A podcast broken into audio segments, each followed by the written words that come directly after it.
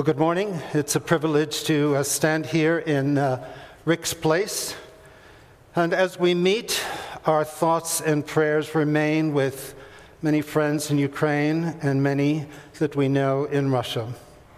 Today is the second day of Lent, a time set apart to become more fully alive to God, to be strengthened in what we know of Him, and to learn more and to follow Christ in deeper ways. Now, when I was a student at college, I majored in extracurricular activities. Uh, for example, as an art student, I created silkscreen t shirts for many of the intramural sports teams. And I worked with the drama department behind the scenes.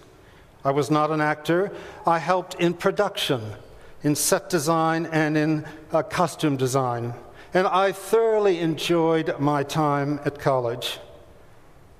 Now, the account of Abram in the Old Testament could very well be dramatized and put into a theater production, a stage play. Through the history of Abram, later renamed Abraham, we learn a lot about the character of God. His word and action are actually acted out and dramatized for us. The story, if we were to look at it, the plot, is all about family. You see, God wanted a family for two reasons to have a family to share his love with them, and to have a family that would give birth to God's own very Son. A son that would be both human and divine. A son to fulfill his great vision to prepare a Savior to give us salvation. I would see four major acts Today's Old Testament lesson from Genesis 15 would be Act 2 in the play. Sometime Rick will cover Act 1, Act 3, and Act 4, but in brief, Act 1 would be uh, written according to Genesis 12. There, God invites Abram to leave his family roots and promises that he will make Abram a great nation and he will inherit a land that God will show him. Jumping to Act 3, that would be written according to Genesis 17. Abram is now an old man. He's 99 years old, and his wife is 90. But God comes to them and says, At this time next year, you will have a son, and you will call him Isaac. And God changed Abram's name to Abraham, which means father of many. Act 4 is found in Genesis 22 when God tests Abraham and tells him to take his son and offer him as a burnt sacrifice on a mountain that God would show him. This morning, our focus is on Act 2, as found in Genesis 15. It's a most unusual encounter with God. Some even say that it is strange or weird. Genesis 15 is not well known, but in the minds of some, it is the most significant passage in the Old Testament. And we're here this morning to find out why. Let me first of all, though, apologize to any literature teachers that may go back to the passage as you have opportunity and dive in much deeper. So I see Act Two, our focus, being divided into three separate scenes. The first scene focuses on the dialogue. We'll look at the conversation between God and Abraham, Abram. The second scene focuses on the covenant. A look at the covenant or the contract like agreement between God and Abram. And the third scene is a look at the fire pot and the torch representing God and the significance for Abram and for us today. So we begin with scene one, the dialogue. And We're looking at the study of the conversations that are recorded between God and Abraham, Abram. If this was a dramatization, Act 2, Scene 1 would open with Abram and his fighting men recovering from battle and the voice of God is heard in a vision. You see, Abram's nephew, Lot, had been taken captive, and Lot's household goods had been stolen by warring kings. So Abram and his men went after them and rescued Lot and got all the goods back. So that's our opening scene. Now, understandably, Abram would have been afraid of retribution. Thus, the word of God came to Abram in a vision, and God said, Fear not, I am your shield. God said, I will protect you. Further, Abram had refused to accept any of the war booty. So God said to him, I will be your very great reward. I will provide for you, and I will ultimately be your friend. Getting a shield and getting a reward was very comforting for the moment.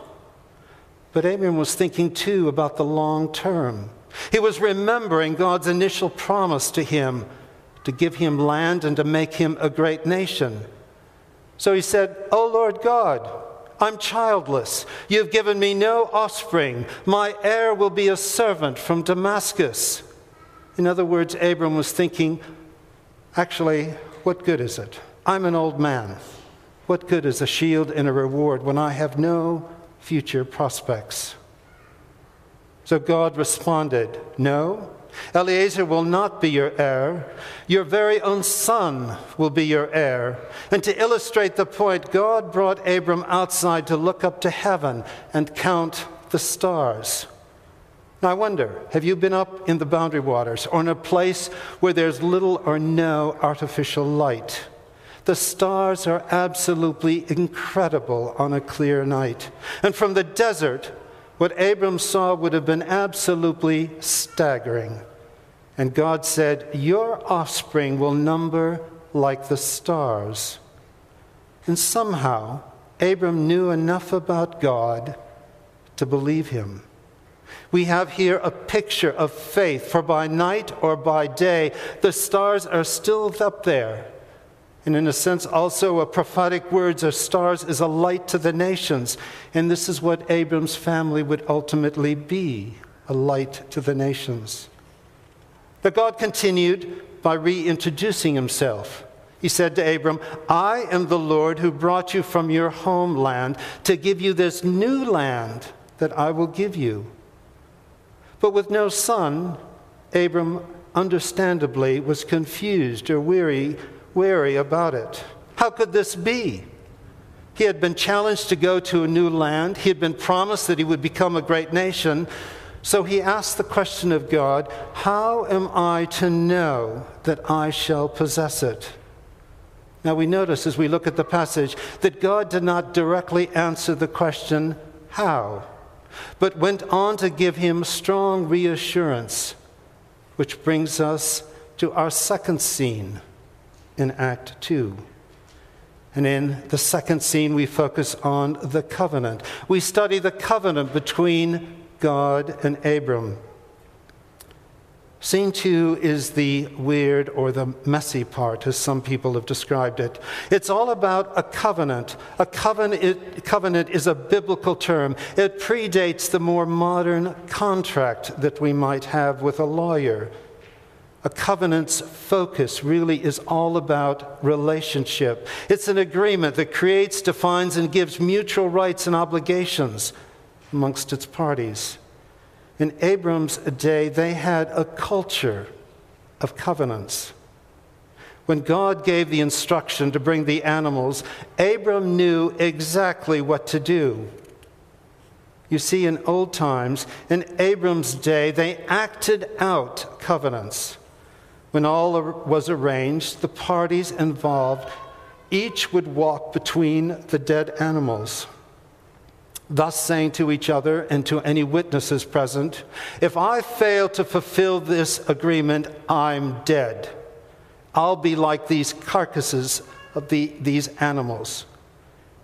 If you fail, you're dead. That's the setting. And we even have the details of Abram driving away the birds of prey who tried to get an easy dinner. I wonder if these birds could be a picture of the forces that are against such covenants, forces that try to break relationships, to steal, negate, and break people apart. The elements of the covenant, the contracts, were ready. The sun was setting. And our translation says that a deep sleep, a dreadful and a great darkness fell on Abram. But God continued to talk to Abram. So, how does this work? Well, my commentaries explain that it wasn't sleep like crawling under the covers for a night's rest, but it was more like a trance like state. Abram was awake, but somehow immobilized. He could see and hear and understand, but he could not move or respond. He was frozen. And you'll see why when we hear what God had to tell him and when he saw that God gave himself. God outlines the big picture. He tells the future of Abram's offspring, God's own family. God gave a prophetic description. He told how it all would fit together and how it would relate to Abram. God says, Your offspring will work as servants and slaves in Egypt. But God will bring judgment on the Egyptians. When your offspring leave Egypt, they will have great riches. Your family will inherit the land I'm giving them in the fourth generation. The land is not ready yet for your offspring to occupy, so we have to wait. But as for you, Abram, you, Abram, will die in peace. You will be buried at a good old age. At this point, our stage lights would be turned down as our passage tells us that the sun had set. It was dark for the ratification, the signing, so to speak, of the covenant. And that brings us to scene three the signing. And here we study the fire pot and the torch representing God and the significance for Abram. Now just imagine, it's completely dark. Then, out of nowhere, come a smoking pot and a flaming torch. The Bible references tell us the appearance is like the fire of God, as described in other passages. Abram would have known implicitly that it was the presence of God Himself. And the smoking firepot and the flaming torch, we are told, passed between the animal carcasses. God Himself signed. God gave Himself. He committed Himself to fulfill the promise. And He signed the covenant for Abram too. But while signing the covenant for Abram, and without actually saying anything, God was looking back to Abram's ancestor, Adam, and he was looking forward to the offspring of Abraham in the future and for us today, and saw our failures that we would not keep the covenant. So, what was, Abra- what was God doing? But he was signing on behalf of all of humankind. God said, If I fail, I will die. If you fail, I will die. God was taking it upon himself for both sides. And as the firepot and torch were passing between the animals, animal pieces, God relayed the essence of part A, you might say, of a covenant, which is fully explained in other passages. And we know from the Bible, from history, that what God said became reality. His people did spend time in Egypt. They got the land and they did become a great nation. So this morning, in the study of Genesis 15, Act 2 of the story of Abram, we've looked at the dialogue, the covenant, and the signing that took place. But what does this say to us today? What is the deeper meaning for us? I want to offer some takeaways for you to embrace and think about. God is the God of family. Abram was called to be the founder of God's family on earth. And as believers, as sons and daughters, we are part of Abram's extended family, of God's spiritual family. God is our Father. Do we know him? as Father. God is the God of the past, the present, and the future. He reminded Abram who he was and his invitation to leave his home country. God assured him that he was a shield and reward, and he gave a prophetic word about the future. We today can trust God for our past, for our present needs and concerns, and for our onward journey with Him. God is the God of the big picture, and at the same time, the God of the individual. God made it clear to Abram where he and his family fit in God's big plan, but he also spoke very clearly and tenderly to Abram about his own life. God knows where you and I fit in his perfect plan for the fulfillment of his kingdom. But we are not lost in the huge mass. God deals with us as individuals in unique and in thoughtful ways, and in his ultimate love for each of us. And we are invited to know this God of the big picture and to and as our own very personal Savior and Lord. God is a God who speaks and listens.